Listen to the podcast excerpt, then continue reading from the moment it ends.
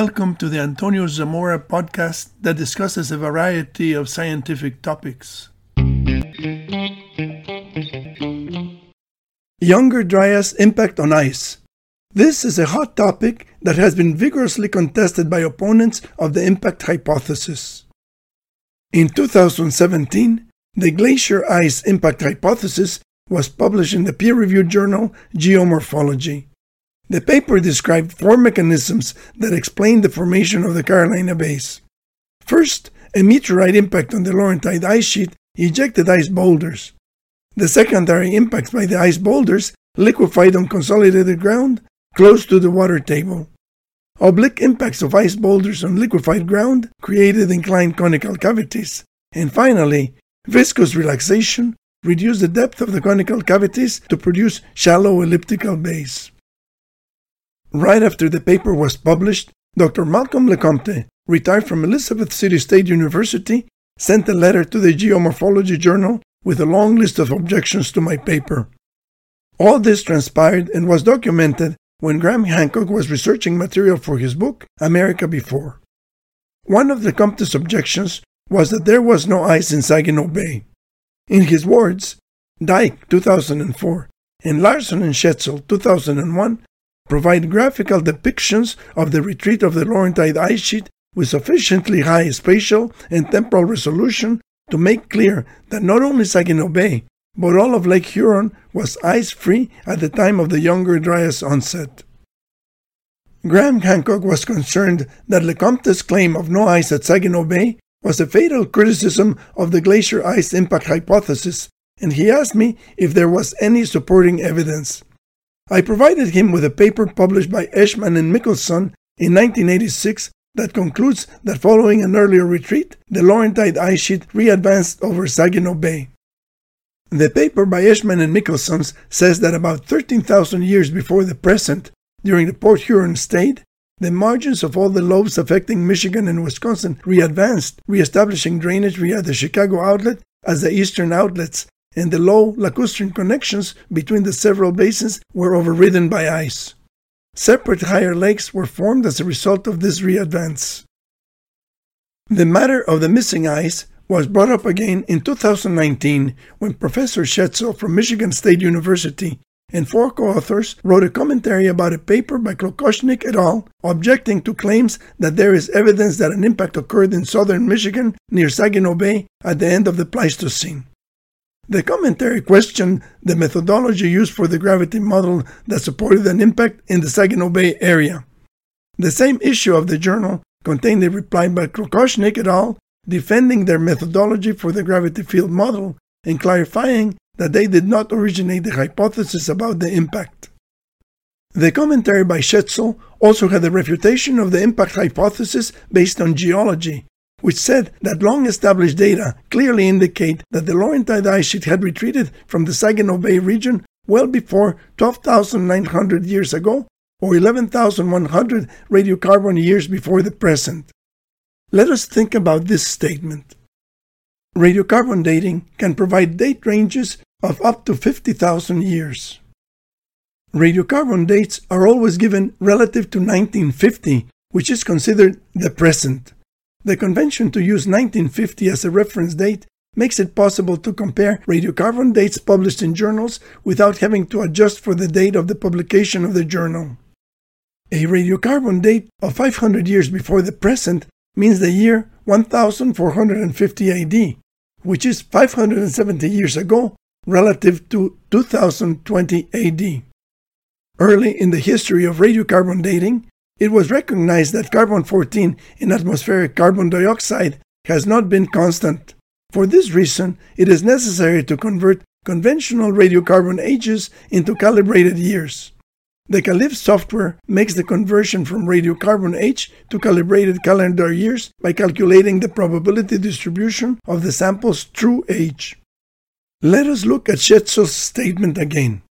The onset of the Younger Dryas was approximately 12,900 years ago, and the authors have derived a radiocarbon date of 11,100 years before the present, which they enclose in parentheses. The commentary states that the Saginaw lowlands would have been open water and or dry land at this time, and that a meteorite impact onto an ice sheet in the Saginaw Bay area would have been simply impossible based on this timeline, which is 11,100 years before the present. Schaetzl concludes the geological refutation by saying that there is no impact structure in Saginaw Bay, and since there was no ice, such an impact could not have dislodged ice boulders that could have been ejected to form features like the Carolina Bays, as proposed in the glacier ice impact hypothesis. It is true that Saginaw Bay was not covered with ice 11,100 years before the present, but that is not the date of the onset of the Younger Dryas. The date of the onset of the Younger Dryas has been determined to be from 12,835 to 12,735 years before the present, which is at least 1,600 years earlier than considered in the commentary. A paper published in 2015 by Kennett and 25 co authors gives a detailed explanation of radiocarbon dating and the statistical handling of dates. Kennett's paper provides a date of 12,835 to 12,735 years before the present for the onset of the Younger Dryas event. This is a time when the meteorite would have struck. We will now take a look at the glacial history of North America to determine the ice coverage during this time. Glaciers are slowly moving masses of ice formed by the accumulation and compaction of snow on low relief areas of the landscape. Glaciers scrape the land and carry stones and clay. These photographs that I took in Alaska show that glaciers can carry a lot of dirt. Moraines are ridges and hills containing rock debris and clay dumped from the ice front of a glacier during relatively long intervals when the backward melting is equal to the forward advance. Moraines mark the borders of the ice lobes and are characterized by rugged topography and high relief. The dates of the moraines are used to construct maps of the advance of the glaciers. A 1973 publication by Huber shows the ice margin positions in thousands of radiocarbon years before the present. The highlighted position shows the ice advance over Saginaw Bay at 13.2 thousand years before the present. Pay attention to this line because we will refer to it later. Do you remember the reference to Dyke mentioned by Malcolm Lecompte in Graham Hancock's book? This is Dyke's 2004 paper, and it has several images showing ice coverage by radiocarbon age. The image shows Saginaw Bay covered with ice at 13,000 years before the present. So, according to Dyke, Saginaw Bay was covered with ice just before the onset of the Younger Dryas.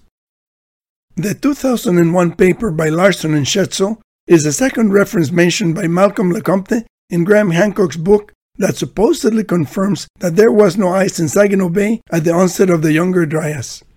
One of the authors, Professor Randall Schaetzl, from Michigan State University is the primary author of the commentary that objects to the impact hypothesis.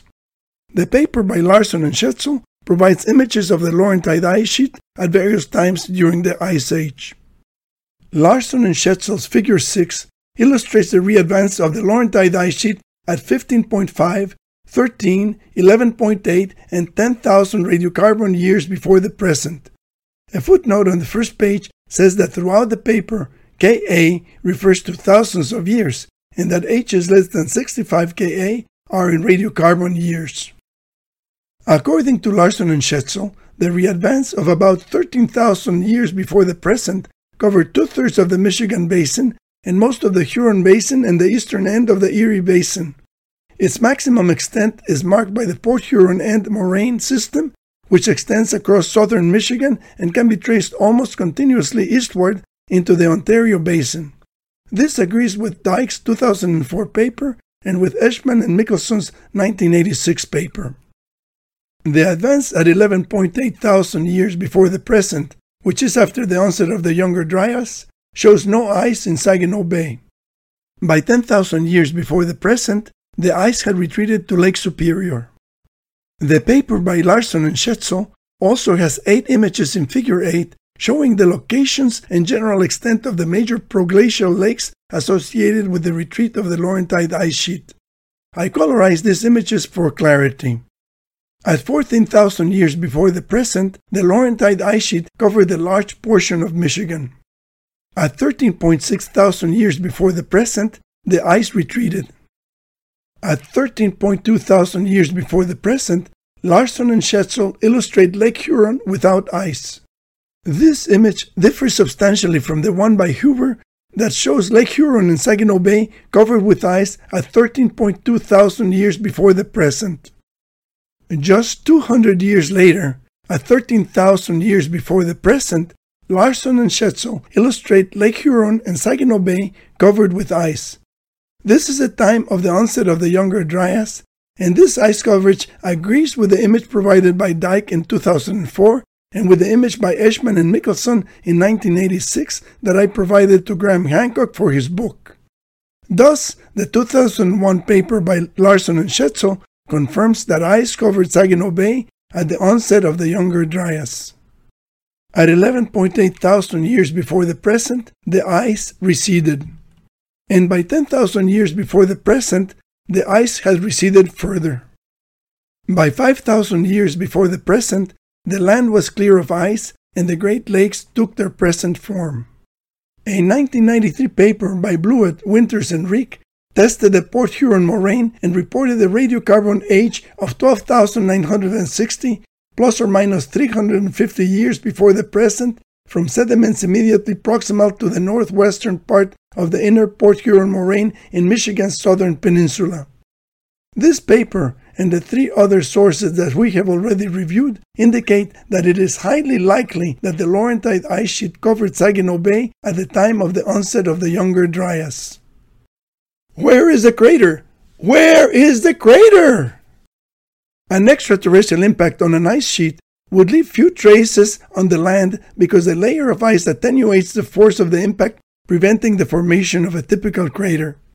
This has been demonstrated experimentally multiple times by Professor Peter Schultz from Brown University.